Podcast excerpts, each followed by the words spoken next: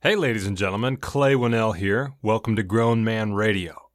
Just got done recording an interview with Mark Greer, author of the new book, Getting Better, available now on Amazon and on Kindle. He wrote the book under a pen name, so you'll find it under Mark Murphy. I really enjoyed our conversation tonight. We had a couple of live callers, including uh, Brad Lardon, PGA Tour player, and Lane Tidwell, friend and house flipper, and some of Mark's family members. The conversation was wide ranging, uh, kind of gave a little background on Mark's professional life and um, competitive golf and the reasons why he wrote his new book.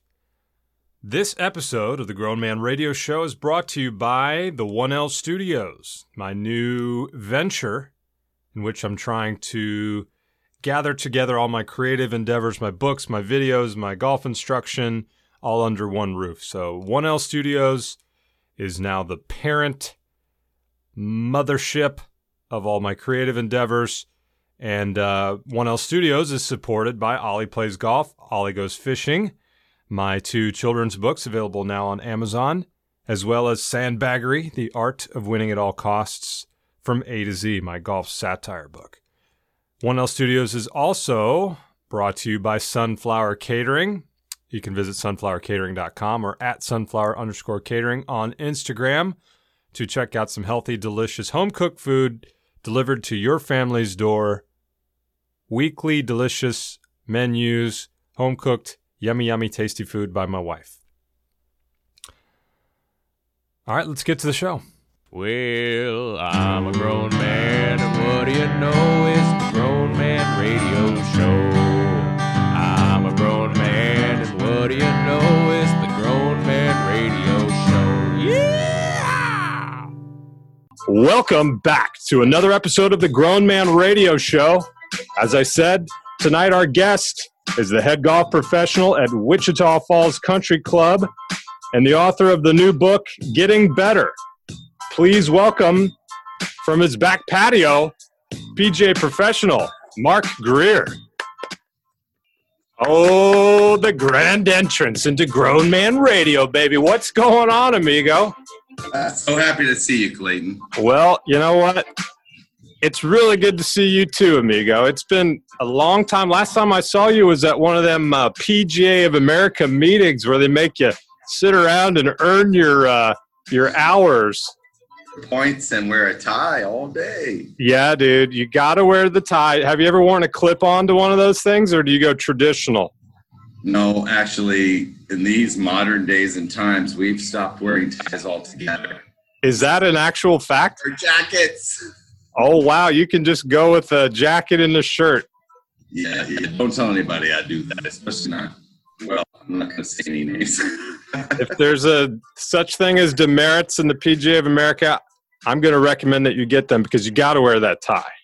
well, I've earned up a lot of points coming up now, so I can use them. Ladies and gentlemen, if you'd like to join us tonight, the phone number is open. We're going to get into it a little bit with Mark here about his new book, but we welcome your questions. The Grown phone is open, sponsored by sandbaggery.com. The number is 925 726 3224.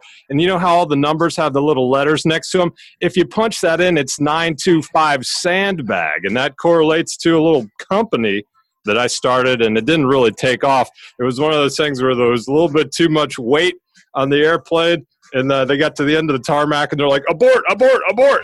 But we're backing the plane up a little bit. We're lightening the load. We're going to restructure.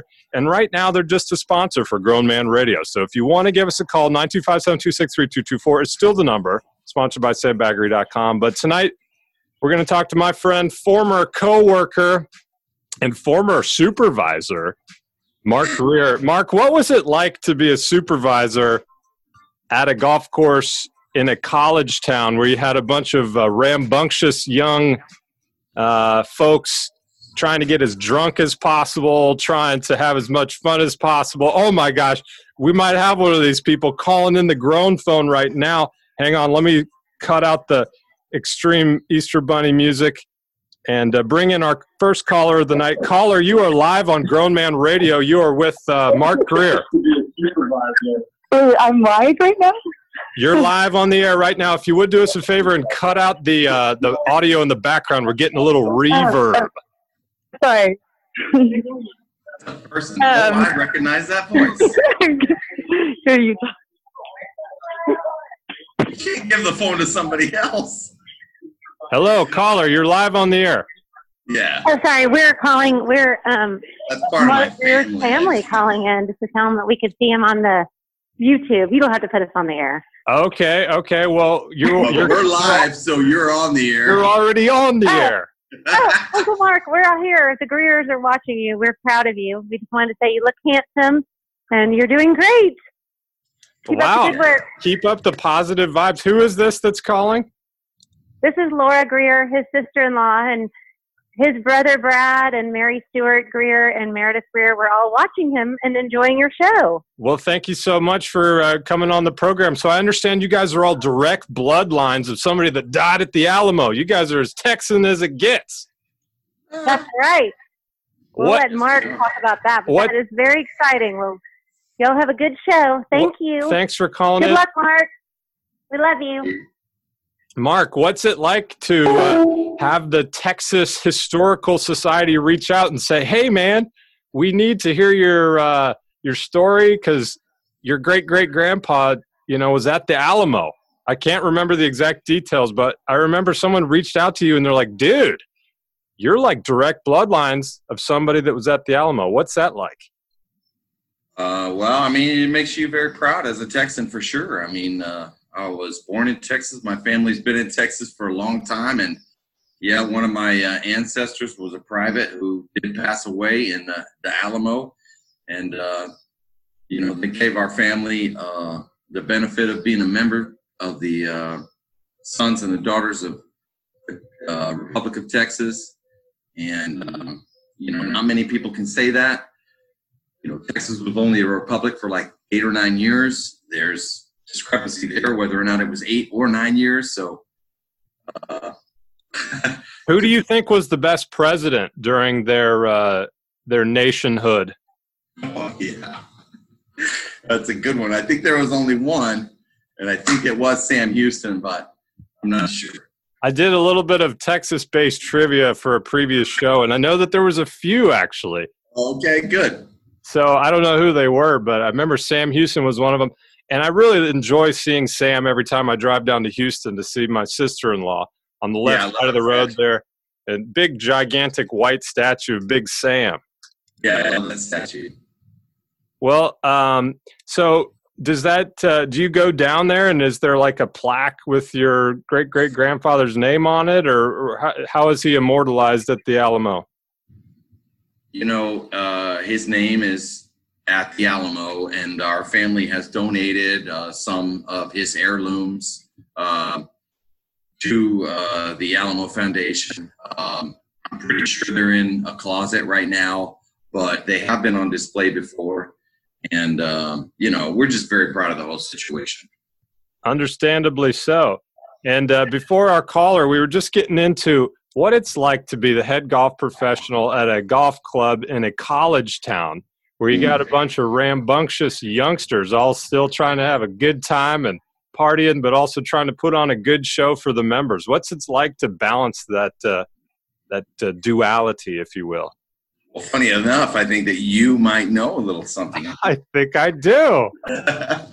uh, yes, we both have some of the same friends, and we both experienced some of the same things. And uh, obviously, it was wild and crazy. I was a little older than you were, but I do want to share one memory of mine with your viewers Oh yes. who mingling with that crowd, and that is after you won our section championship at the Miramont Country Club, and you went out that night and mingled with those people in your tuxedo and your giant uh, PGA Tour style check uh, all night, and we got a lot of good pictures from that, and we really appreciate that. Till this day, I will say that all of your friends appreciate that exhibit, exhibit exhibition of your creativity.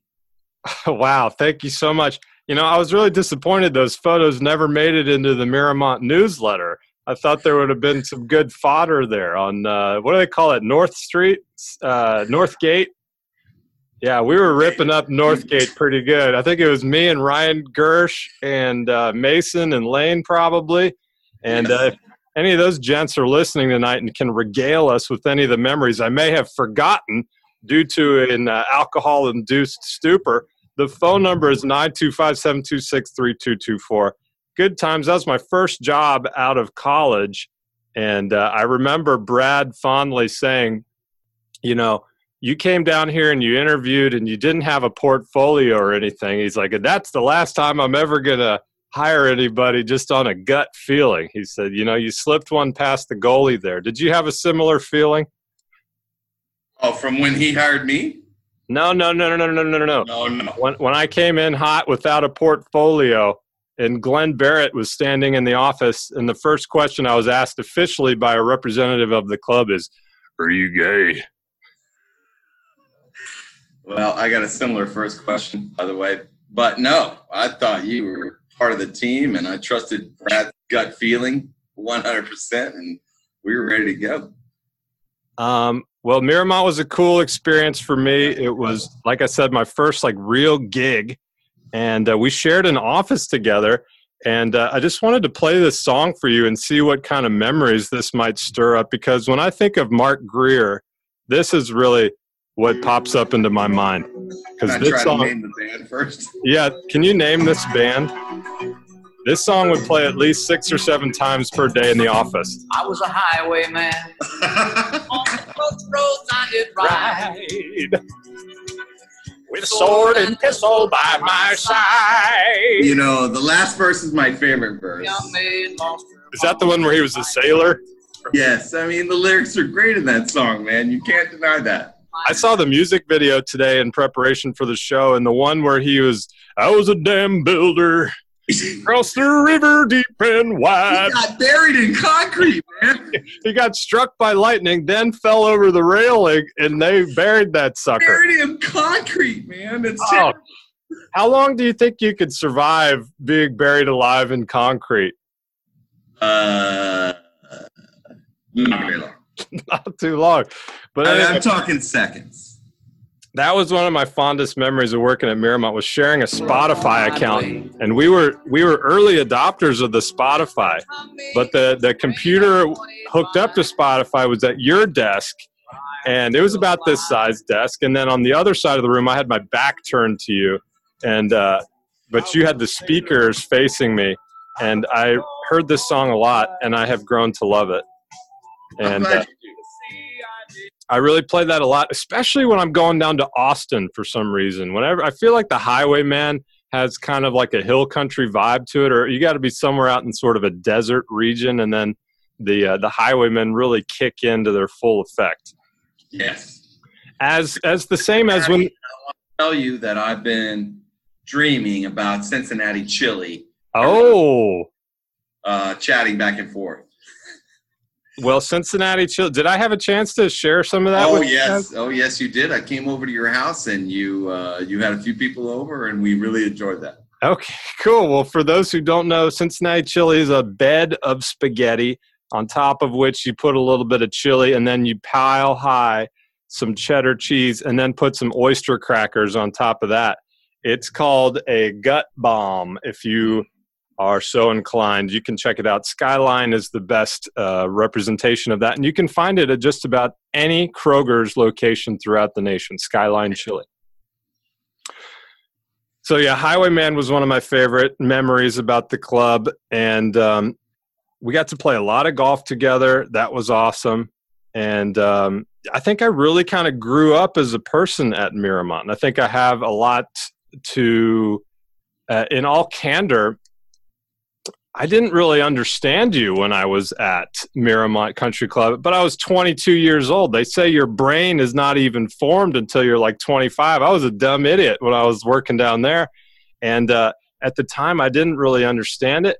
But looking back on it, the one thing that I think that Mark Greer taught me was attention to detail and hard work because those tournaments you ran down there were spot on.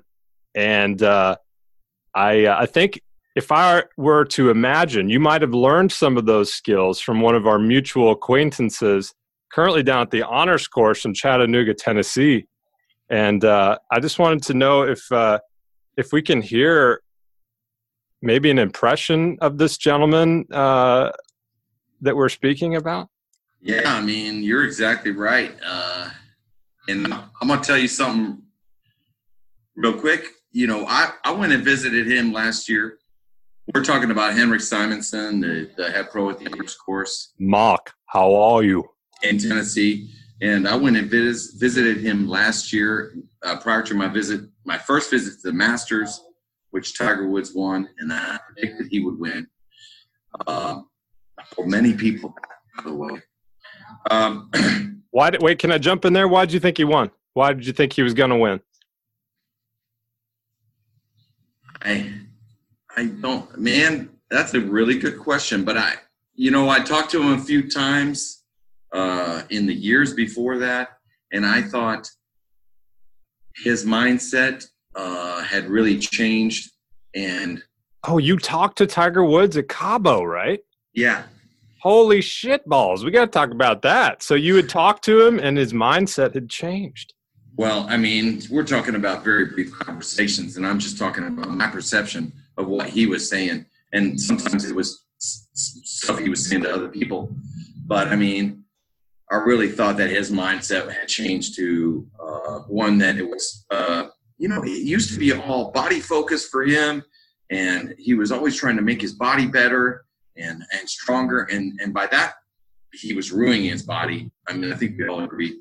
And then uh, he got back into just playing the game and not being technical, playing shots on the course, uh, and that's what he was practicing. And I really felt that mindset create, and you know, that's what you have to do at Augusta National. I mean, you got to play shots, you got to be exact distance, you got to be exact spin, and uh, I really feel like that was his mindset. And uh, Okay, so uh, like thanks for taking before, us. and that was a year before he played in the Masters, and I, I knew it.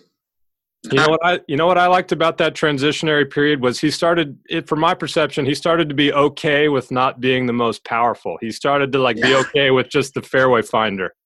I was totally part of it, totally part of it. And he felt like he was going to curve his ball into play and then curve his ball close to the pin.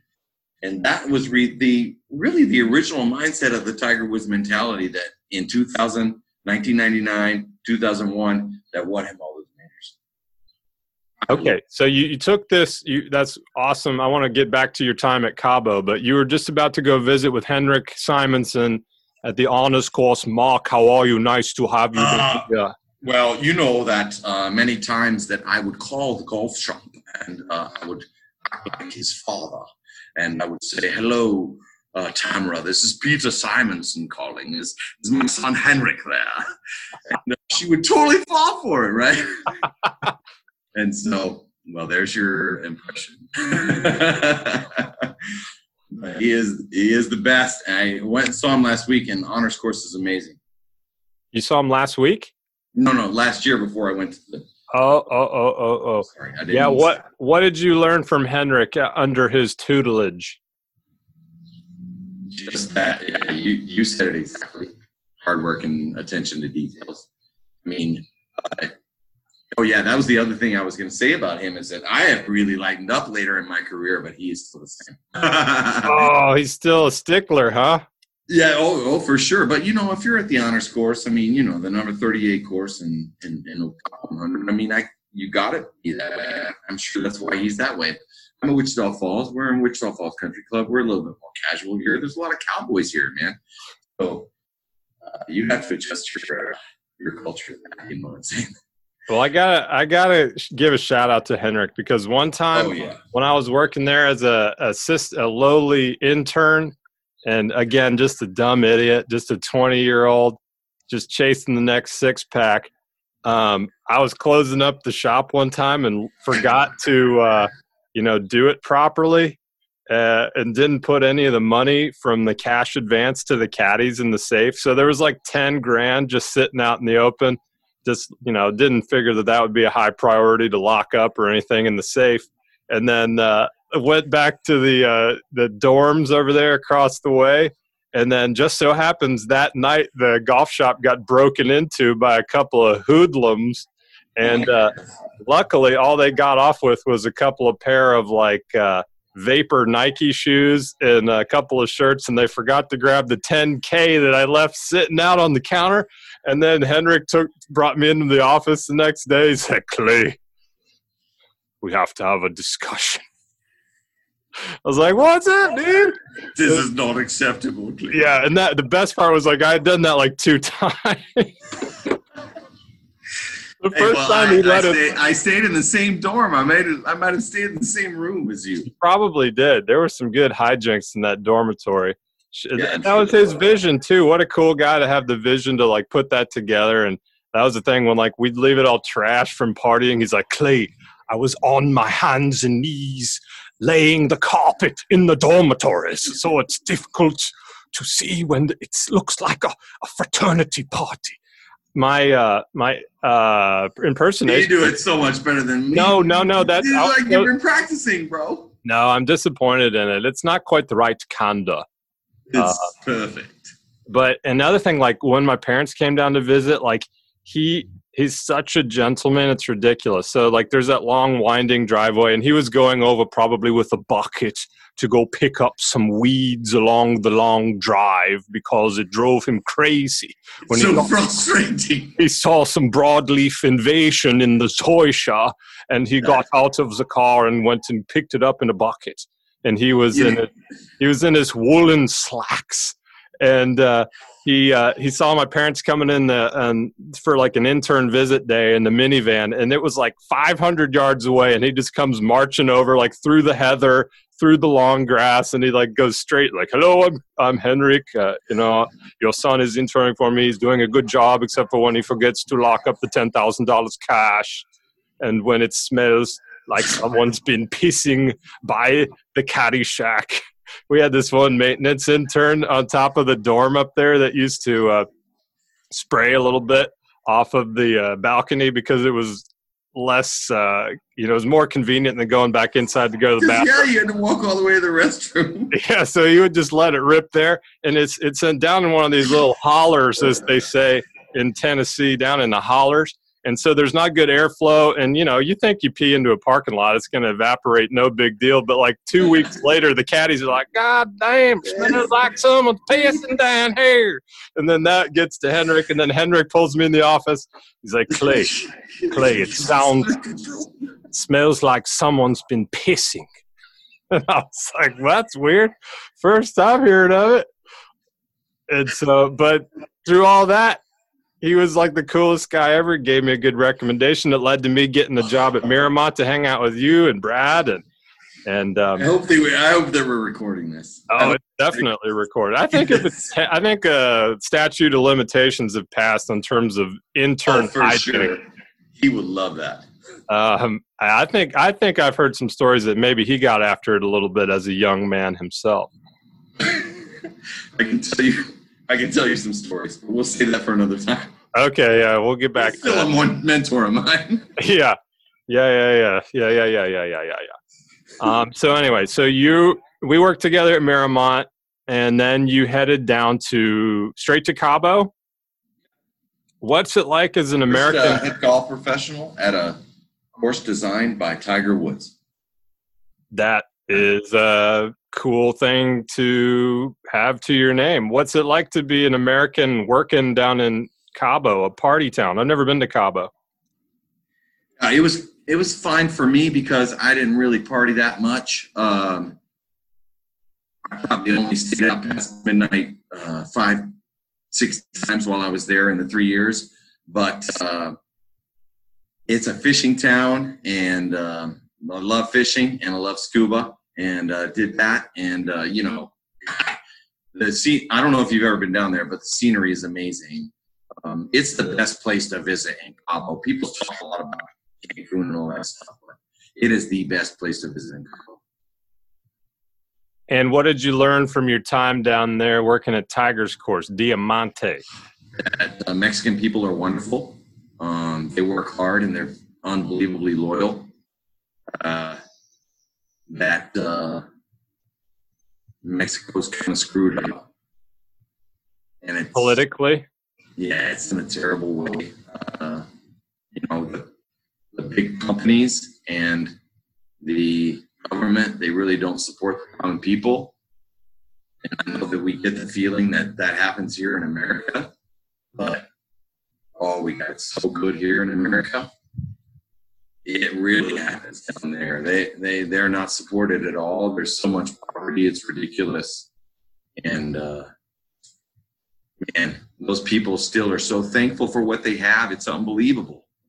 With the, with just the littlest things and the hugest families and the littlest amount of money, they just get a freaking polio on the way home, and they're so happy for it. You wouldn't believe it.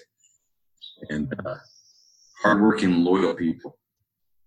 So my understanding of Cabo is that it's, uh, you know, very wealthy folks that are going there to vacation, and then obviously somebody's got to be there to work. So what's the city like in terms of where the rich folks lives, and, and then where the locals live, and then you're somewhere in the middle as a head golf professional. You're not poor, but you're not killing it. So where where did where were you able to live down there? Yeah, and it's the same type of separation in America. The percentages are a little bit different. You know, poverty is much higher in the middle class, like me. We're a small percentage and and rich. And then rich, they all live in their own little enclaves, obviously, and they're they're all on the coast. And then as you move closer, uh, further inland, you know, there just becomes more and more poverty. I was able to, uh, and, and, and other professionals uh, on my level were able to live in some of the older uh, uh, buildings and apartments and areas um, used to be resort areas. Um, and it's kind of close to the water still. So we still had a semi, I don't want to say luxurious, but luxurious lifestyle uh, living in. And uh, what's the best restaurant to go to in Cabo? That is an awesome question. I mean, it depends on what you're looking for. Are you a foodie? Are you into total food? My you- wife is a foodie, so if we were ever to go down there and you were to find recommend like the perfect taco shop that has a nice view of the ocean and a place you can uh, get a couple of cold ones and uh, watch the sunset, that would be my preference. Okay, well, if you're talking about tacos and real Mexican culture, uh, you want to go to La Lupita. And they have locations in Cabo and in Cabo, uh, San Jose del Cabo. And then if you want something really nice, I mean, there's a couple of organic restaurants in um, in San Jose. One is called Acre. It's my favorite. They have a uh, a great uh, mezcal tasting when you come in, even before you get sat. I don't know if you know what mezcal is, but it's Yeah, And then um, if you're like into Mexican scotch, right? Uh, that's a good way to describe it, but it's really the origins of tequila. Like um, tequila is a mezcal, the way I understand it. It falls under the mezcal sub. I don't want to say anything wrong. But then there's uh, places in Cabo San Lucas like El Farallon, which is right on the rocky outcropping uh, on the Pacific and there's waves crashing uh, all uh, night long, and you've got beautiful food. It's super expensive, but it's a great place to go. Okay, cool. I'm writing that down. Um, and, and you you had some experience working in fine dining. I remember that that you you said you, you didn't you in Houston. You said you worked in fine dining. Dizzy, man. I uh, I spent all 27 years in college. All 27 years that I was in college, I was a fine dining bartender, and so yes, What did you learn from your time in fine dining? well, um, that food and wine and uh, certain spirits are uh, beautiful in uh, in moderation, and uh, I learned that uh, some French people are kind of mean. French dudes like the chef, dog food. yeah yeah and uh you know i just i met a lot of great people i met people from the french embassy i met a lot of rich people. I met um, george hw a couple of times. And um it was just a great experience to meet all those people. It's the kind of same experience that we have in the country club um where just different types of people that we would meet in our normal lifestyle. Is that something that you would splurge on with you or a date if you're going out? Uh, is that something that you really enjoy to go to a nice fine dining experience and maybe spend a couple hundred bucks on a meal? Well, now that I know, I'm kind of spoiled and absolutely yeah, doing it all I, whenever whenever I can. Yeah. Okay. Well, let's fast forward a little bit. What's the best eating in Wichita Falls? Ah. Ah. McBride Steakhouse, man. Uh, my buddy Fort Swanson, he owns the place. It's a great place. Um, it's a family restaurant. You know, you're not going to get a lot of what you get in the Dallas Fort Worth area here in Wichita Falls. Uh, you are going to get a lot of beef. I'll tell you that. but uh, uh, you know, it's a country town. I've driven through it a couple of times on our way up to the Boulder Colorado. on the Wild, Colorado. Yeah. Uh, so Melissa's parents live in outside of college or Colorado Springs. So we cruise through there, and I, I always kind of dig the town when I'm driving by. I see it looked like it used to have some industry up there, like some smokestack action going on, and there's some big buildings and stuff. What's the story of Wichita Falls? I don't really know anything about it. uh, agriculture, cattle, and oil. Um, and uh, those things have uh, been in different percentages over time. Uh, now we're mainly oil, and uh, as we know, oil prices and gas prices are really far down. So um, our economy here in Wichita Falls has been basically, I don't know, stagnant to growing slowly in the last uh, 20 years. Uh, but it, you know, like you said, it's a great, it's a great town. It's a great town to raise kids in. Um, agriculture is coming back up. We got the wind farms coming back up. Uh, cattle, always a huge industry around here for sure. And do you have family ties to the area, or is just the job? No, it's just a job. You know, my family ties are to South Texas. Okay. So you came from Cabo up to be the head golf professional at Wichita Falls Country Club, and uh, how's how long have you been there now? Three years. Three years. Yeah. Have you brought any of your cool uh, creative ideas that uh, to the club like you used to do at uh, Miramont? I mean, yeah, I think so. Uh, you know, maybe on a more low key level um, than we used to do at Miramont, since it was a college town. Um, but yeah, I feel like I have. You know, you get older, you get uh, uh, maybe the ideas are are still as good, but maybe it's more of a flow and it's less of a sharp uh, change from what people are used to. I dig. Do you remember any of the names of the racers of the Miramont RC Derby? Yeah. You know, I tell people about that situation all the time. Um, you know, one of them was Russian, Victory Lane. Victory Lane, Victory Uh, Lane is my name. and then Kevin. Kevin. Uh, Kevin was. Kevin was. That was Lane, right? I don't remember who was who, but I remember Pretty the sure name. that was Lane. And then Kevin was somebody else. Hugh Jundies was Weston. He was British. He was Hugh Jundies. And then we had it. Do you remember the Italian? No. Donatello Nobody. Did you do that research? I have those files saved. I mean, Yeah. if you would have told me about that, I would have remembered every one of them. I remember something else you taught me. You told me how to make an Excel sheet like a son of a gun. Merge and center. Every time I merge and center, I'm like, oh, that's Mark Greer living in my spirit. Bless his Tell my, heart. tell my assistants about that now. It's probably the same deal. Dude, you got those things centered and the you got it as close to the edge of the margin as possible. People look at a good uh, tournament results sheet and people are really impressed. Mark, do you have your results sheet yet? results. You must have it spaced so the rubber band is not blocking your writing area. All those things matter, man. It's all about the details, man. And the corner rounder, the goddamn corner rounder. Hey, now, you know, another assistant we had at Miramont, Jamie Christensen, he called me recently from up in Wisconsin. He said, Hey, you know what I just ordered? Corner rounder. Oh yeah, baby. You know, it's a nice touch. It's a nice touch. Plus, it limits your paper cut action. Um, so we're going to get to your book here shortly, but just so the the listeners can get to know you a little bit better, I got some uh, quick fill in the blank sort of word association questions for you here, just rapid fire. First thing that pops into your mind. Are you down? All right. The best band is And that's so hard. I'm going to say Rush right now. the funnest golf course I've ever played is Escondido. your earliest memory is uh, Slippery Rock in Georgia. what's that? Uh, it was in our backyard. We had a forest. There was a waterfall. It was kind of just ran over the slippery rock.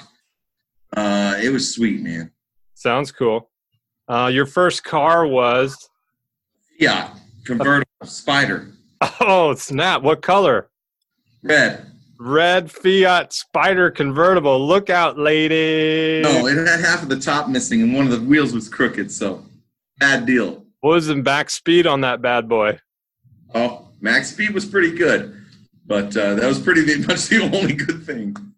Uh, charcoal or gas? Charcoal. Come on. Why? Charcoal. Uh, tastes bitter, and I like fire. Sorry, I like making fire. Fire.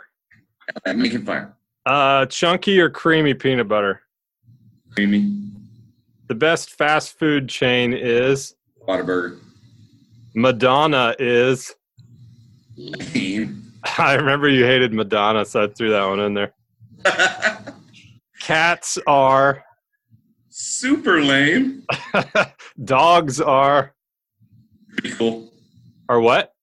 Pretty cool. Oh, pretty cool. Um, the best movie is Man, I'm gonna have to say Star Wars. nice. Um, your biggest inspiration is Albert Einstein. Albert Einstein. Cool.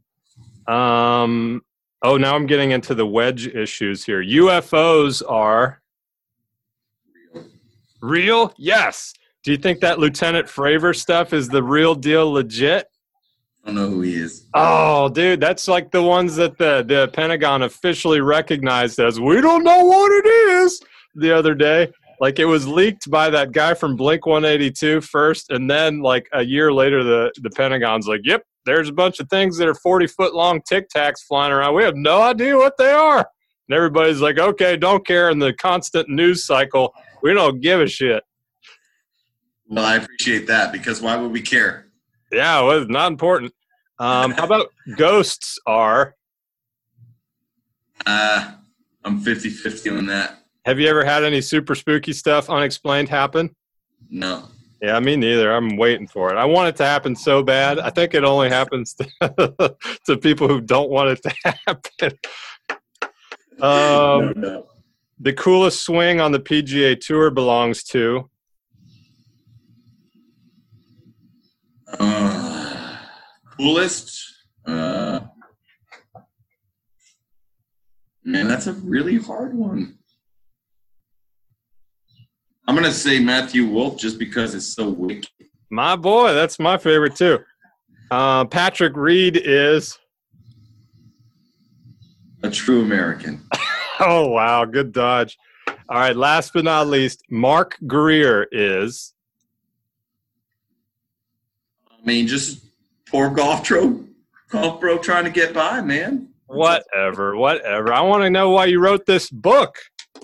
Tell us about your book. It's called Getting Better, and on the insert, it's uh, it says that you can gain skills you need to improve anything in your life in just a few hours. So why, what, and what caused you to write a book, and what's it all about? Yeah, well, I, I thought about writing a book for a long time. You know, I uh, also in my career, you, I came to a point where um, I realized my whole life was about making people happy, and um, you know, those kind of ideas combined. I had different ideas about the book, um, and finally came to well, I have a decent understanding of how the brain works. Um, let me explain that to people because most people don't understand it. And then let me tell them step by step how to uh, change what they're thinking if they want to, right? And so um, it just developed into that. And then I just saw it as a huge challenge, and I wanted to, uh, you know, meet that challenge. And so that's what I did. And so folks can pick up the book on Amazon and on Kindle. It's called Getting Better. And you used a pen name. I think that you said that was uh, in honor of your grandmother. Yeah, yeah. You know, she's kind of the matriarch of our family on my dad's side, and um, you know, she's really our heritage to Texas, and uh, she taught us a lot. Was she the one that called you Dear Heart? Yes. Yes, I remember that too. I love that. I still use that with Melissa. I stole that from you. So some So it- so- So if you're confused and you're looking for the book, it's under Mark Murphy, Getting Better. So uh, can you give us a little uh, sampler platter of you know some of the things that people might not know about how the brain works and how they can use that understanding to better themselves? Well, I mean, one thing that we don't really notice is how much of our behavior is habitual. Um, you know, from when we get up in the morning to when we go to bed, you know, a very small percentage of what we produce behaviorally is from from our conscious. Uh, a lot of it is from our subconscious, and you know that's just that is a habit in itself, and um, that is a habit that we have fallen into socially. Um, when we were earlier humans, and I'm talking about earlier humans before we were even socialized, um, we were more aware. We were super aware all the time. And um, our minds were open and our behavior was changing um, all the time. Um, now uh, we've gotten patterns and habits and um, you know, if people like that, that's fine. But if people want something better, you know, this is what I introduce. Is that because we've kind of created this artificially safe environment so we don't have a lot of these external threats so we just get kind of bored and we get into the same rut? Absolutely, absolutely. And then you know, TV is is is, is help be responsible for that. You know, all the social media is is is responsible for that. Look at look at what people complain about in social media. That is people that who are blind to the reactions of other people, and they just post stuff, uh, irregardless, irregardless, regardless of people's feelings. Especially. I'm in the habit of using the word irregardless because I joke about it so much. but you know, you know, people post mean stuff on Facebook because they don't see the reactions of other people, and then um, that's what I was saying with that right there. Yeah, you don't you don't have to deal with the person's emotions when you tell them that they're a loser on the internet. It's like this Exactly. it's this whole another like de-evolution of of that uh, person that you were talking about earlier that was constantly on alert looking for saber-toothed tigers and just trying to find the next meal and now all of a sudden it, we're so soft that we got to like make our own issues online and uh, and you're saying that that has some uh, that has some serious downsides to your mental health Absolutely, absolutely. And we get in those habits. And so, and then those habits will spiral down into negative thinking and um, it will create very unhappy lives for us. So I don't want to give away too much of the book, but how can people start to turn it around? What are some mm, scientifically proven ways to form better habits? First thing I would say is pay attention to what you're doing, pay attention to what you're thinking. You know, ask yourself multiple times throughout the day, you know, what am I doing? What am I thinking? Am I caught in a habitual uh, rut of behavior or am I doing something different? Am I creating something new with my life? Um, that's the first step I would say. And then, um, So like literally journaling. Do you th- do you think it's helpful to write it down, or is it is it enough just to notice your thoughts? I try to keep it as simple as possible. Um, but for everybody, it's different, you know. Um, for me, I can keep it into one or two different thoughts. For some people, it might be five, six, or seven. If that's the case, yeah, you need to write it down. Um, but uh, we need to keep it as simple as possible. You know, what I do say in my book is right, boil it down to the very simplest thing, boil it down to the, the crux of the matter, and understand what's producing the behavior that we're creating, right? The same, the same habitual thought can create a number of different behaviors uh, that are habitual and harmful to us. But if we just change the root issue, right, the root thought, uh, then all of those uh, behaviors will change. What What do you say to folks that say, "Man, it's scary to face my demons. Like it's easier for me just to not pay attention to it." Well, um, I would say, are you happy? Do what? I would say, are you happy? What if they're not able to answer that question because they're in a fog? Well, then I would say, then you're probably not happy. Yeah. I would say, hey, man, um, it's easy and you can take it day by day. I mean, well, it's not easy, but it's simple and you can take it day by day. And uh, you can see progressive incremental improvements as you go along. And really, you don't have to change your life or your thinking or your family that much. I mean, you may have to change the people that you hang around with just because they introduce different behaviors to you and they're, mm, you know, part of your bad habits. But I mean, if you start thinking differently, those people are going to disappear anyway. Yeah. Do you do you subscribe to that idea that um, you kind of are as a person similar to the people you spend uh, the most time with? I think they say like the three people that you spend the most time with sort of impact your personality. I believe that that energy is transferred in between those humans for sure. I believe that maybe one of those humans has more power and exhibits more power over those people, and then those other people might be subservient in that group. And I believe that that even can be in flux. Um, but uh, we give energy to the world and to people all the time. We are giving our energy, and uh, that is affecting people, you know, whether it's by facial expression or whether it's by some ethereal matter that travels through the universe. I mean, it's truly affecting people. And so that's one of the things in my book and towards the end that we really talk about, um, you know, providing the proper energy to the world. Cool. Uh, does your do you get into the idea of free will and the different types of free will in your book? I mean, what do you mean? um, just there different theories about as we're learning more and more about the brain. Some of these studies that indicate that they can predict with certainty which button you're going to press seconds before you become aware of which button you're going to press and the implications of that. Well, yeah, no, I, I, you know, I'm familiar with stuff like that, and I really feel like those people can predict that behavior, and really due to um, the habitual behavior that we have produced over. And um, I mean, if you put it into algorithms and percentages, yeah, you can predict 99% what button somebody's going to push under a certain circumstance. Um, but that doesn't really tell you about human behavior. You know, um, a lot of our be- behavior is voluntary because we're on our own, right?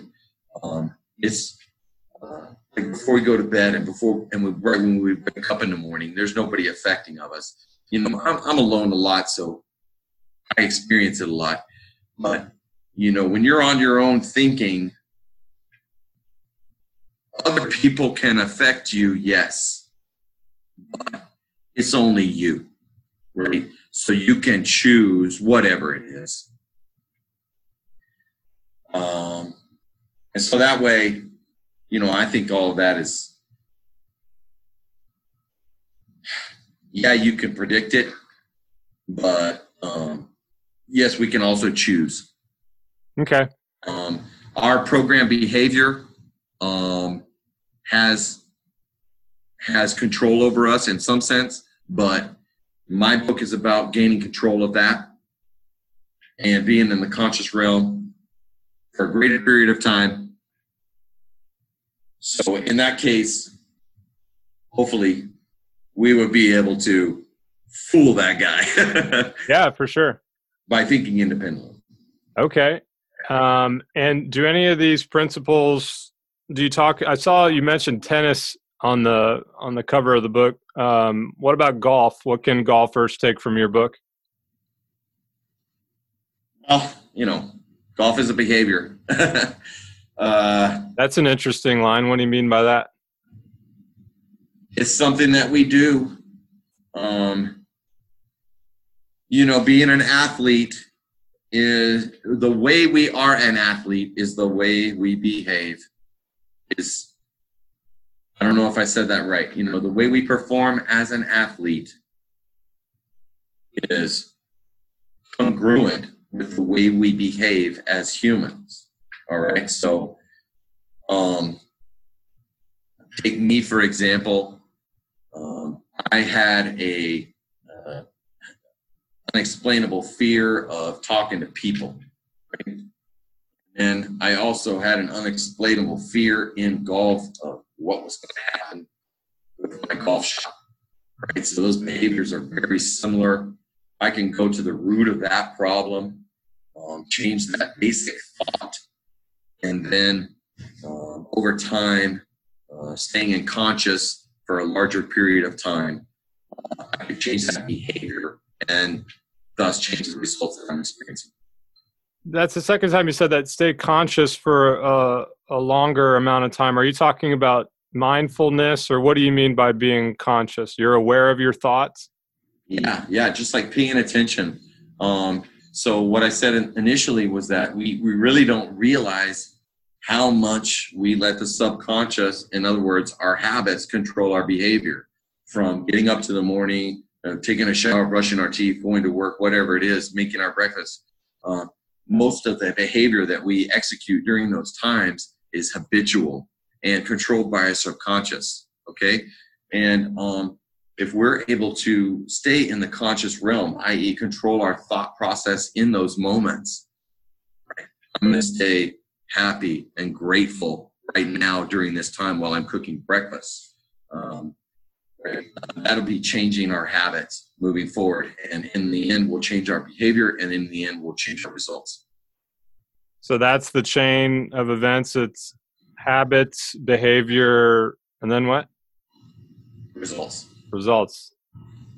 That makes sense. Uh, you know, Melissa has really been great for me in terms of of being more disciplined. That's really the word that I'm trying to lean into coming out of um, lockdown. Uh, my biggest takeaway has been I've got a lot of ideas, but it's scattershot. And I want to try to do everything, but Which is how you've always been, right? Right. And so my goal is to take these things and kind of give them a little bit of uh, of gravity. So these ideas start to kind of orbit and start smashing into each other and become like uh, like bigger, better ideas. And uh, here's my subconscious calling on the grown phone here. Uh, welcome to Grown Man Radio. You're live on the air with Mark Greer. Mark Greer, this is your old friend Brad Lord. Oh goodness, it's the dogger in the house. Oh, God. I love that guy. Oh boy, Brad, you've joined us when we're about to get in the deep end of the pool. I hope you got your swimmies on, brother. Yeah, well, I was. First of all, two of my favorite people in the world, two of the smartest friends of mine in the world, right here. This is so above a, just a golf pro's head like mine. I mean, it's an incredible conversation tonight. I love it. Well, ladies and gentlemen, tonight we're we're welcoming Brad Lardon, a previous guest on the show, made it through Q School six times, and we're talking about a mentality on the golf course. What better person to learn from about a golfer's mentality on the golf course than Brad Lardon? So, welcome to the program, Pro. Um, first of all, before we get into it, how's everything going with your uh, Corona relief uh, program for PGA pros? Uh, so you know that's that's basically run its course. It was great, by the way. Um, that's run its course because I'm back at work, and the the course is you know we're we're really crowded right now. Um, even though we still have some restrictions, Um, but it was it was awesome. It was a great experience for me. You know, I got I got to raise you know about ten grand, and I got to you know basically give. Uh, I got to fulfill some help for every everyone who asked for it from the South Texas PGA or the Sun Country PGA. So that that was really good that I could give a little bit of help to a few guys that needed it. And he was also an inspiration to a lot of PGA professionals across America. Yeah, well, you know, one, I, I totally appreciate that, and you know, I'm just thankful I'm in the position to try to give back a little bit. Because God only knows I've taken a lot early on. so, so that was good. But you know, you guys, I was just listening a minute ago to you guys, and you know, we were talking about you know if things were sort of pre-decided. It's funny. I was watching Michael Jordan: The Last Dance. I don't know if you guys have seen that show yet. It's a pretty amazing series, and you know, there's some tremendous insight to Jordan. And, you know, one of the guys talks about how, you know, most people are trying to be here in the now, in the here and the now.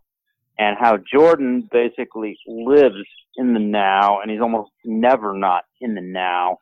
And that's why he's capable of, you know, rising to the moment so much. And, you know, my take is I think for the people that are really in the now, I think their behavior would be much more unpredictable and maybe not predestined or whatever you want to call it. Because those guys are just reacting to whatever's in front of them and they're, they're not influenced by past or future. You know, they are just going at this moment. And, you know, that's when most athletes, I think, perform their best. And you know, I think that's you know something we all try to strive for. What do you guys think?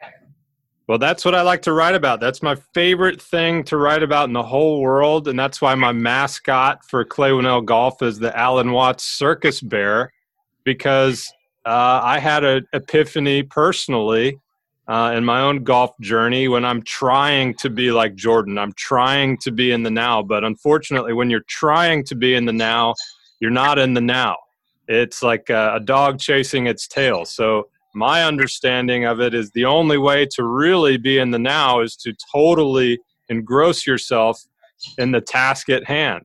And on the golf course, that is a very clear task. In life, it might not be as clear.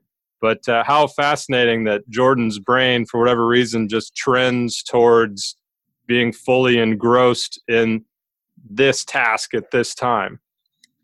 You know, I think a little bit of that clay in the case of like Jordan. So Jordan is the epitome of the most hyper competitive athlete on the planet, right? Tiger Woods maybe the same level. And that's, that's probably as high as it gets. Maybe Michael Phelps. And those guys, they are so competitive and so when you are hyper competitive, you are so not concerned with what anybody thinks or with the result. You you just want to perform maximum at the second because you do understand that when you perform maximum at the second, that ultimately gets you the result you want. But those guys are so hyper competitive that that's just how they live every second of their life. Maybe they're wired, well, they're obviously wired different, I don't know if that's quite a learned behavior or not. Maybe you can learn some of it. But, you know, I think um, because they're, I, I, so I think competitiveness, you know, hyper competitiveness that, you know, some of your great athletes have allows them to be there. They're, they're not worried about what somebody thinks, what they look like. They're not worried about technique you know, they are, the goal is to win and win now, period. Now, they understand that preparation has a lot to do with that. Um, but even when they're preparing, you know, part of the beauty of this show is Jordan is creating every possible excuse to want to kick your ass. Every and, and sometimes he's making them up to for himself. And you know, I think when you are so focused on you know doing the best you possibly can and, and even i think doing the best allows you a slight bit of excuse for not winning. Those guys are like winning is the only thing that possibly matters. Like Vince Lombardi the same way. And and that's it and there is no excuse. You either win or you lose. It's it's nothing else. So it was really a fascinating show, but I think that goes, you know, right in line with, you know, kind of, you know, along the lines of being in the now and you know, when you're right, some, you know, you you see like gurus that meditate to the now or you see a shaman that might peyote to the now. Um, Are you but everybody's wanting to get to the now, whatever that is. And when you're when you're there, you don't know that there's any other place but there to be. Let me just say, if I'm, if I might just uh, interject right here, um, for you, Clayton, when your wife tells you that you need to be more disciplined, yeah, No, she didn't tell me that. I came to that. I came to that based on observing her. and then talking about Michael Jordan and how he was that particular person who could stay in the now at all times. Look, Michael Jordan, just like Brad said right there, Michael Jordan was thinking of ways to win. He was staying in the conscious moment right there, thoughts that would produce victory for him, even if that meant making thoughts up, making lies up about people who have said something about him. He's staying in the conscious realm, even though he's making thoughts up, even though he's fantasizing, right? He's consciously controlling his thoughts. You being disciplined, you know, it's just about paying attention to what your goals are, what your what your day to day, step by step uh, execution uh, uh, in, in in the course of uh, attaining those goals are. You know, it's just this, the, the exact same thing. What Brad Lardon said right there is exactly what you can read in my book. Awesome. you know, it's Step in, it'll be great, great point, Mark. And what I think is really difficult for a lot of folks, and you know, it is for you know most of us mortals who are, you know, have some normality, is if you want to be that person that it will do anything for victory, that means you are willing to sacrifice anything for victory. And, you know, so as harsh as this is, um, you know, are, are you willing to sacrifice the happiness you have with some other relationship because you know it will distract you from the process that leads to victory? So it really becomes a dichotomy. So a guy like Jordan or Tiger, the truth of the matter is they were willing at points in their, at a major points in their lives, probably 10 or 15 year periods, were willing to sacrifice anything for it. And, you know, maybe they had the right mate to understand that and appreciate it. And maybe they didn't. Maybe Elin wasn't the gal that could get it. And, you know, may, may, so it, it's really, really difficult to sacrifice everything. But to be in the now, you got to care about only the now. And that means you need to be, there's, there's a degree of selfishness involved there and, and not everybody in your world can deal with that. And that's, I think, one of the things that makes it so difficult to do that because most of us care. Most of us, I'm, I'm not willing at this point in my life to sacrifice anything in my relationship with my wife or my daughter right now. Um, I'm really lucky because my wife understands that, you know, there's a reason I finished work tonight, but still went to putt for 30 minutes, even though I don't even have a tournament for a while. Um, you know, I, so she gets some of this, which is really good. Um, but, but a guy like Jordan or Tiger Woods, uh, they wouldn't care if she got it or not. They're doing it. It doesn't matter. How about in the in the peak of your playing days? Where did you fall on that competitiveness spectrum? maximum. That's why I have a couple of wives. I mean, maximum. Um, you know, I, I didn't go to proms when I was a kid. I sacrificed everything. Um, but it really, for me personally, I didn't even know it was a sacrifice at the time because it's the only thing I knew, right? I knew I need to get better. I need to work harder. I need to do this. You know, being a PGA Tour player is what I want to be. Winning is what I want to do. And you know, I think that helped me. You know, I don't think I have near the athletic ability that you know physically, uh, you know, I'm not like what a lot of these other athletes were, but I think I was able to maximize a lot of my ability. Not all of it. Not all of it. Uh, I, I wasn't. I wasn't able to sacrifice everything, but I I did sacrifice most everything, even to the detriment of certain you know things you know that that I became conscious of later. Um, but you know, it, it was my expectation that if you were going to be with me, you knew this was my deal and you needed to be on board or you were out. And, you know, that's a brutal, harsh thing to say, but that's what these guys are all about. That's what they do. And, you know, that, that's, it sounds reasonable for some people in the beginning or your partner, but in the end, over a long period of time, it's very, very difficult. Um, and, and it's, doesn't make that person bad. I mean, it's just difficult to to take be second priority in you know someone's highly motivated life. And I don't know if that's good or bad, right? You know, it's probably more wholesome thing to you know, I mean, I sacrificed relationships. I'm not necessarily proud of that. It's just what I did. But at the time, it's what I was. And To me, this to me, point- it sounds like Brad. You're kind of like a soldier when you got that mentality. You're not like a regular human. You have like a higher calling that transcends all other things. Yeah, you know, I I- there I think there's a lot of degree to that, uh, you know, of truth to that.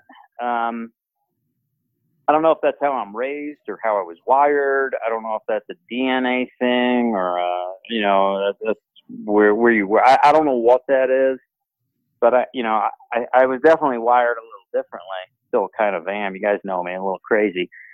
Um, but you know, I think if you want to achieve the maximum, if you want to be top 100 in the world at anything, doesn't matter if it's golf, basketball, or you know, art, or the top 100 doctor in the world, you are going to sacrifice most things in your life.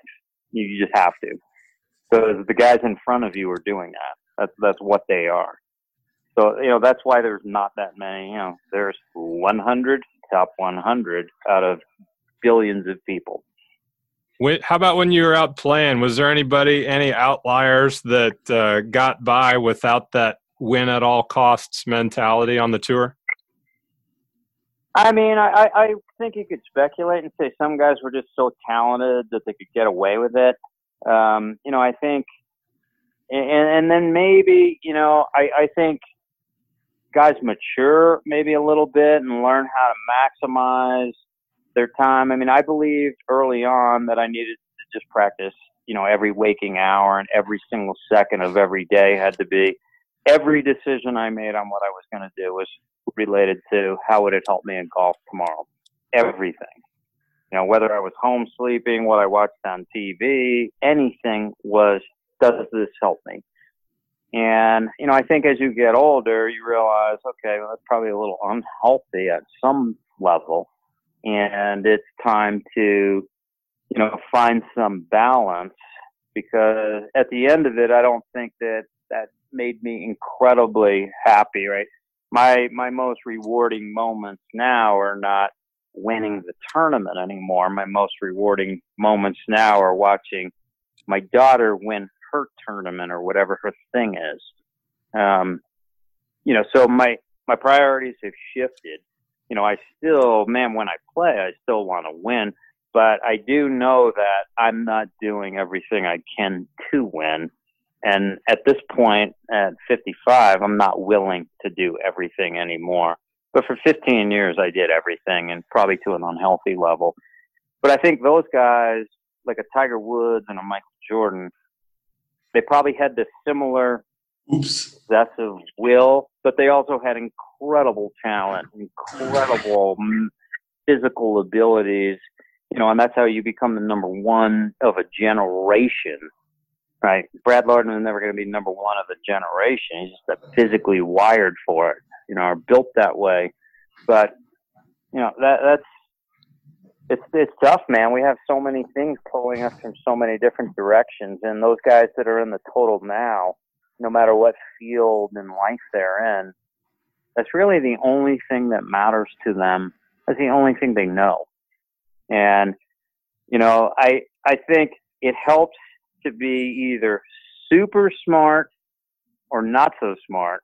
But when you're somewhere in the middle, that's when it gets confusing and it's really hard to rationalize any of it. So, So, you know, so guys, Yeah. let me let me ask you this, both of you. So, I'm not someone that needs to win. I really could care less about winning, and I realized that kind of partway through my journey, my short-lived journey in mini tour golf. Like I was more about the experience. I liked. I thought it was cool to be out there doing it. I thought it was cool to travel. I enjoyed the travel and like the practice rounds way more than any of the the competitive stuff. So, question is uh, to both of you: What can someone do to better their competitiveness or better their golf scores when they're not a particularly competitive person? Well, you can, Mark. Mark, I'll, I'll chime in first, and you please go second. Um, so, so Clay, that drive where winning's not that important, that probably hurt you in your pursuit of golf. For sure. playing professionally. Hundred Right. percent. That that was that that was the crusher on that one. Um, you know, I think you can get better and still have balance, right? I mean, I'm still trying to get better, but I have balance. Um, I have some balance in my life now. Um, so it, depends on what that uh, that summit is that you're trying to climb. If, if top of the summit is I want to be two shots better handicap wise than I was two years ago, you don't have to sacrifice everything, right? You can enjoy the experience.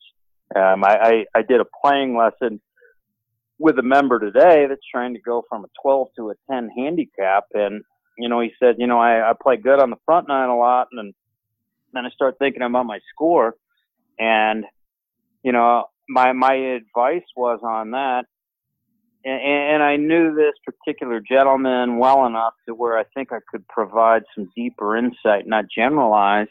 You know, I said, you play your best when you're really enjoying trying the moment of trying to hit this shot, you know, this cool shot.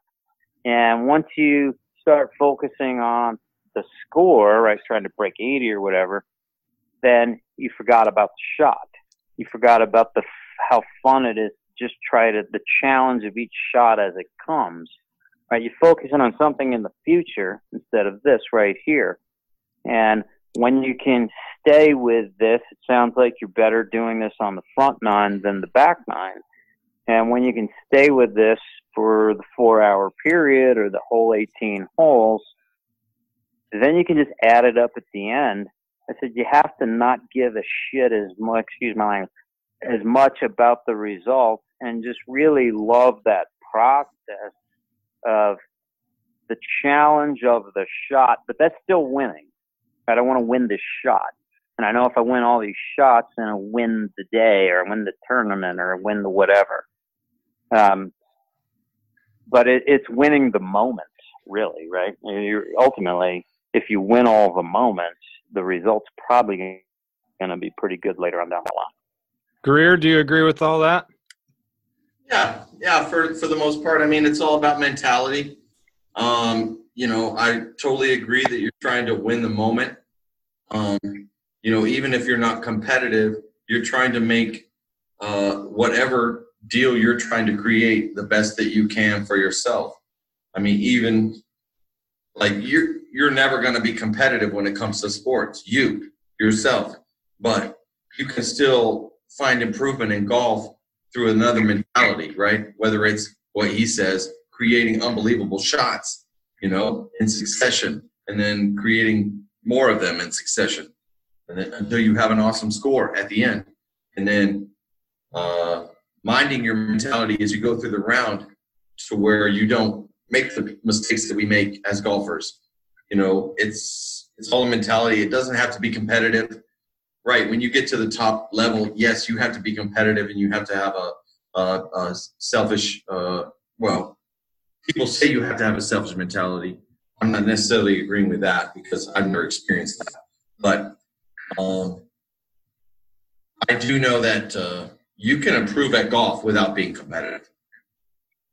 I, I, I just as you guys are talking there, it kind of dawned on me and, and sort of my journey mentally has been once I realized I didn't care about beating the other guy, but that I really cared about winning the moment as you guys described. So really it is a form of competition, but it's just like holding myself accountable. How how good can I be?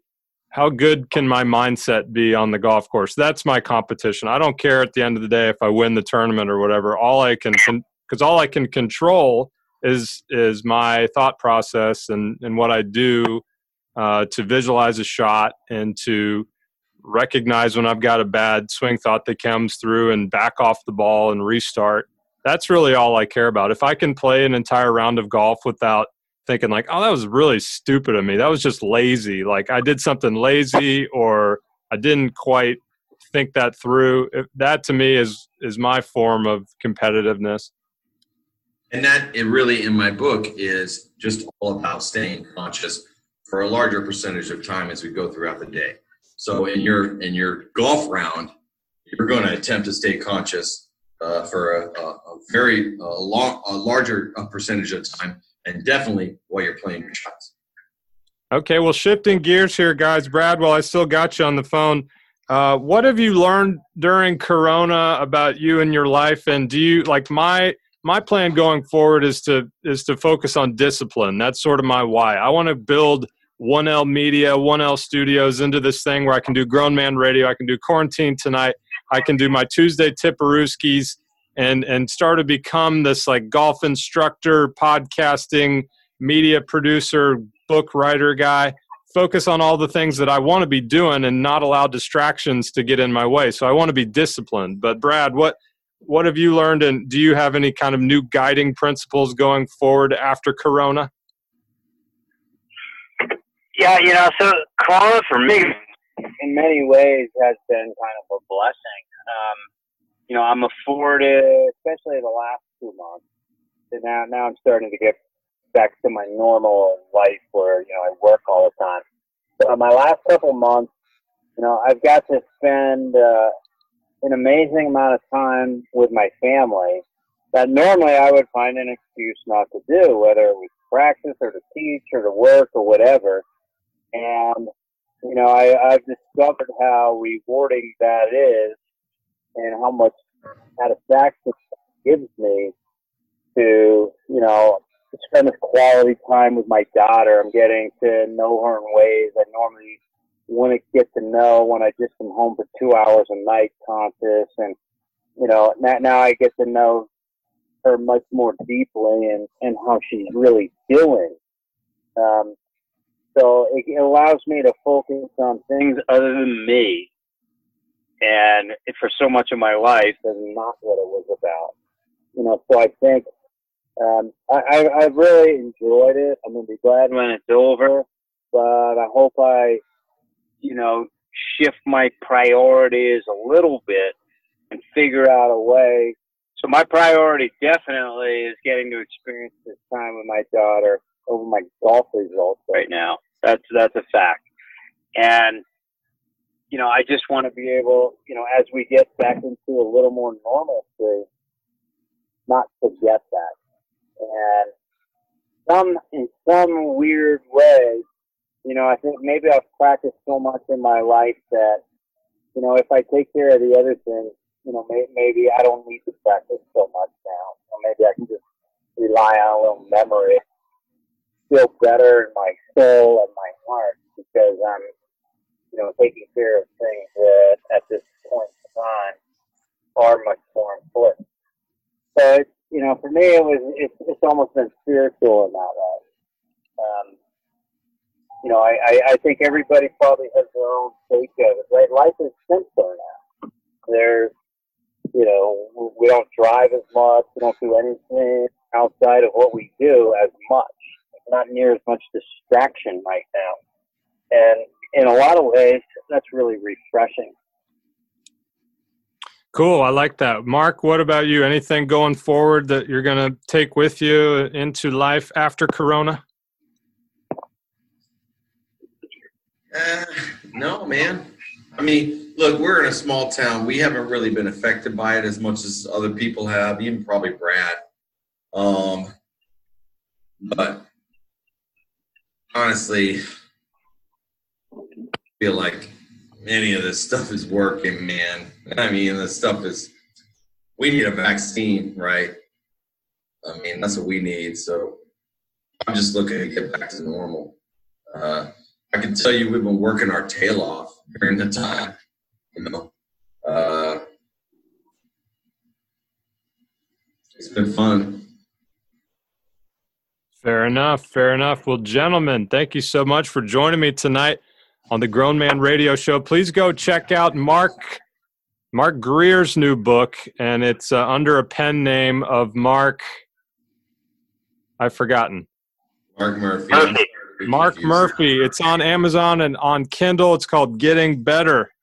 Uh, check it out. Mark's a super cool guy. Uh, got a lot of uh, great things going around in that head of his, and uh, you got to check out his book. Anything else for the record before we shut it off here on Grown Man Radio, gentlemen? No, I just want to say to both of you guys, uh, I'm incredibly proud to have you guys as friends, and it's so fun for me as the old guy now, you know, watching you guys, um, you know, do all these incredible things with your lives. I mean, you know, Mark's written a book that's amazing. And what most people probably don't know is Mark is an unbelievable musician. Used to make musical tapes for me. They were like Jack Johnson and so cool. Um, so Mark has many, many talents, and Clay, you have incredible talents in all different varieties. And you know, I, I'm just so proud to watch you guys excel at so many different things and kind of, you know, using all your talents to pursue your dreams, whatever they may be. Um, you know, more power to you guys. Keep it going. Uh, you guys are an inspiration. Man, it's a love fest tonight here on Grown Man Radio.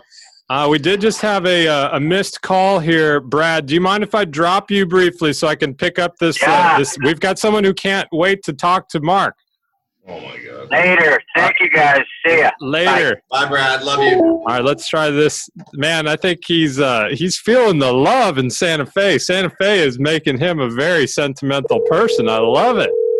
He's a good guy, man. Brad Lardon, one of the legends. We're calling back this 903 number. You've called twice. Hopefully you call. Hopefully pick up. Hello, you're on Grown Man Radio. What's up, guys? It's Victory Lane. Oh, Victory Lane is in the house. What is going on, Mr. Tidwell? Not much. It's, it's good to see you, Mark. Good to see you. Where are you at, Lane? Where am I? Yeah. I am currently at home. Um, Oh, I mean, Argyle now. oh, Argyle. Okay. Yep. Yeah, I actually mapped it out. We're we're about an hour and a half from Wichita Falls, so uh, so we'll have to come check you out soon. Hey, can we get on for a cart fee, pro? Yeah. Oh, y'all take care of you, Lane. Come on, man. Bring Clay with you, though. Lane, how's it going up in Argyle? It's going good, man. Going good. Just, just What's Mason life. doing tonight? Mason, did you hear Mason's out in West Texas now? He's out chasing the the Earl in the ground. He said his company was hedged at a certain number. I don't remember what, but that was uh, beneficial as the the price of oil was uh, plummeting. I haven't heard as the as the price of oil come back up. I saw it's like a dollar fifty five driving around town now. Yeah, it's not negative. Not negatives, good. Is that real? Like, could I have gotten a bunch of barrels of oil for free? Yeah, people were paying people to take it off of their hands. Do you think my landlord would have been upset if I had a bunch of barrels of oil out in the backyard? You live in an apartment or a house? It's a rental house. Yeah, then yes. How many barrels of oil do you think I could uh, get away with having and be like, no, no, no, I'm just going to, you know, turn these into garden boxes? Well, I'm a landlord, and I would say two. Two. All right. Well, Lane is in the real estate business now. He's kind of in the uh, finding the uh, the ugly houses and getting them flipped. How's that business going, Lane? Man, it's going. Obviously, uh, things have slowed down a little bit. Uh, here since coronavirus hit, but um, man, we're still still trucking along. It's, uh, it's a fun job. I enjoy doing it. Um, so yeah, no no complaints.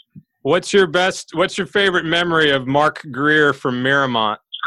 Oh, this is not. Oh man, you know, we we talk about. You should all- ask me what my favorite memory of him was. I'll ask. I'll ask you in a minute. I want to hear Lane first.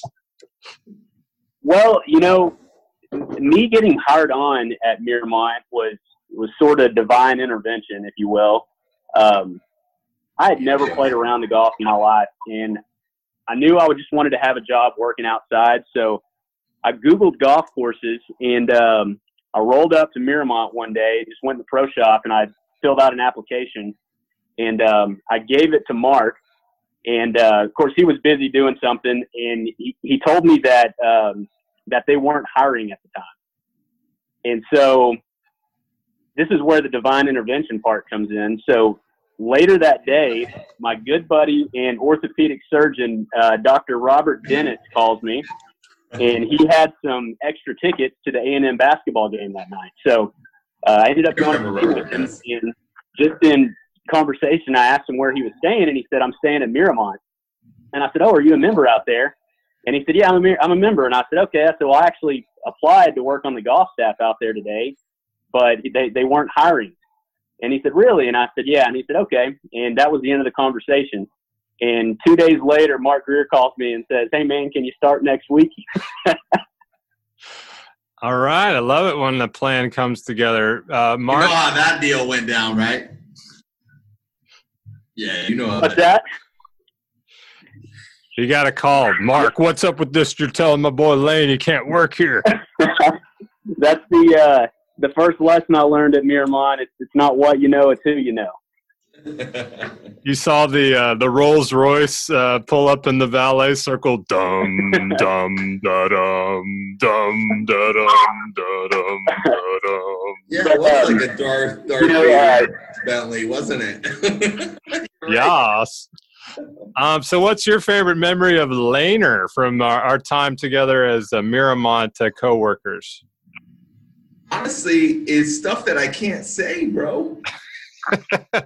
This is the internet. There's like only seven people watching. No, no. Hey, uh, all I gotta say is, do you remember Sid the Kid? Yes, I do. Hey, that's all I gotta say. Uh, man. Well, um, kind of keeping uh, since since Mark Greer is the star of the show tonight. Um, I uh, Clay was talking earlier about just being being young and and not really knowing what you're doing. I was kind of in the same boat working in Miramont, and um, you know, you're young, going through the motions, and, and looking back, Clay hit the nail on the head. Mark's attention to detail and demanding perfection was I mean that's that's exactly what Mark Greer taught us. Um, and you know, looking back at, at my time, if you had asked me when I was 21 years old to rate Mark Greer as a boss, I would have rated him a three, just because he was he was on our asses all the time. Are But you sure it would have been that high? but but looking back now, you know, um, Mark never expected anything from his staff that that that he didn't expect from himself. I mean, the dude's just a perfectionist. And what we've all seen is calligraphy. I mean, the dude is just a perfectionist, and so. Um, you know, I, I look back at working in Miramont as like a uh, a chapter of my life, and uh, and and Greer was, I mean, he it wasn't about the armor all and the and the tire shine and all that. It was just about looking professional and and doing a job and doing it right and doing it the best you can. And uh, I think that I think that stuck with a lot of the guys that that I worked with there. Best looking amenity stations in the land. What, what did you say? I said best looking amenity stations in the land. If we could just get some damn ham sandwiches. Don't hack me, baby. Got bacon and beer on Fridays. Hey, uh, Lane, I really appreciate that. I, I'm I'm glad that uh, you know people like you, uh, you know, picked up on that stuff. You know, that's all I was trying to do was uh, create a culture among us. I got I. I I was a very I didn't know the value really of hard work, sort of did. But one of the first days working there, uh, we were running a tournament, and Mark was running around with his hair on fire, and like we were relaying something from the cart barn, and he was like up on those like fancy like uh, patio overlook things, and he was like coming down the stairs, and I was sort of like walking towards him, and he's like, "You're not going to meet me halfway," and I was like, "Oh shit." like I, I should have done like a, a slight jog towards you, but like me and my inexperienced, non hard working self, I was just like, ah, he's coming to me. I guess he's gonna hand off this thing. But he, I still remember that. I was like, oh crap! I felt like I like stepped on the dog's tail or something. Like, my bad. It was just in the moment, you know. It's a big love fest tonight on Grown Man Radio. Thanks for calling in, Lane. Earlier, I Thanks, asked. Lane.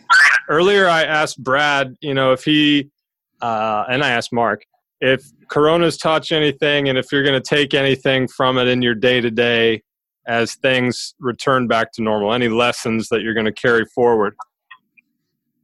Oh, you know, man, I think it's I think it's just shown us that that we just need to be prepared for anything crazy that can happen. I mean, I don't I haven't talked to anybody that would have ever predicted or could have predicted that something like this would happen. I mean, even talk talking to, you know, my dad and my father-in-law, you know, guys that are in their 60s. I mean, they they said this is just the craziest thing that's ever happened and so um, you know, I think that we just have to be open-minded that um, anything crazy like this can happen at any time and you know you just you need to be prepared for it and and make the best of the situation as it comes Fair enough. Heard that. Well, uh, everybody, once again, check out Mark Murphy, aka Mark Greer's new book, Getting Better, available now on Amazon and on Kindle. Lane, Brad, thanks so much for calling into the show. Mark, thanks for your time tonight. I thought that was very enjoyable. We had some nice comments come in on the YouTube channel. M. Kobe says, The book is great. Love the show. Thank you. Robert Brokaw says, Great show. Got to go. Keep up the good work. Say hi to your wonderful wife. Lori Greer says, This I must come back to later. Brilliant so far. Oh, brilliant so far. That's positive. So uh, a lot of love coming in on the uh, on the YouTube machine, and uh, I love you guys. Thanks so much for tuning in. Let me Uh, say real quick that you probably had a listener from Japan tonight. Is that a fact? You know, Anything, but hi, Miyuki. who is this? Uh, is that uh, M. Kobe? Yeah, that is Miyuki. Yeah. How do you know her? Um, she, uh, she was my uh, dad's uh, lady. Okay, Um, and yeah, I like my aunt now. awesome. yeah, It's always cool to have an aunt looking out for you. yeah, she's kind of like one of my aunts. That's awesome. Yeah. All right, boys. Well, it's nine thirty. It's time to shut it down. Uh, we are going to have. yeah hey congrats on the book mark Yeah, thank you, Lane. uh, absolutely hey get that top button for me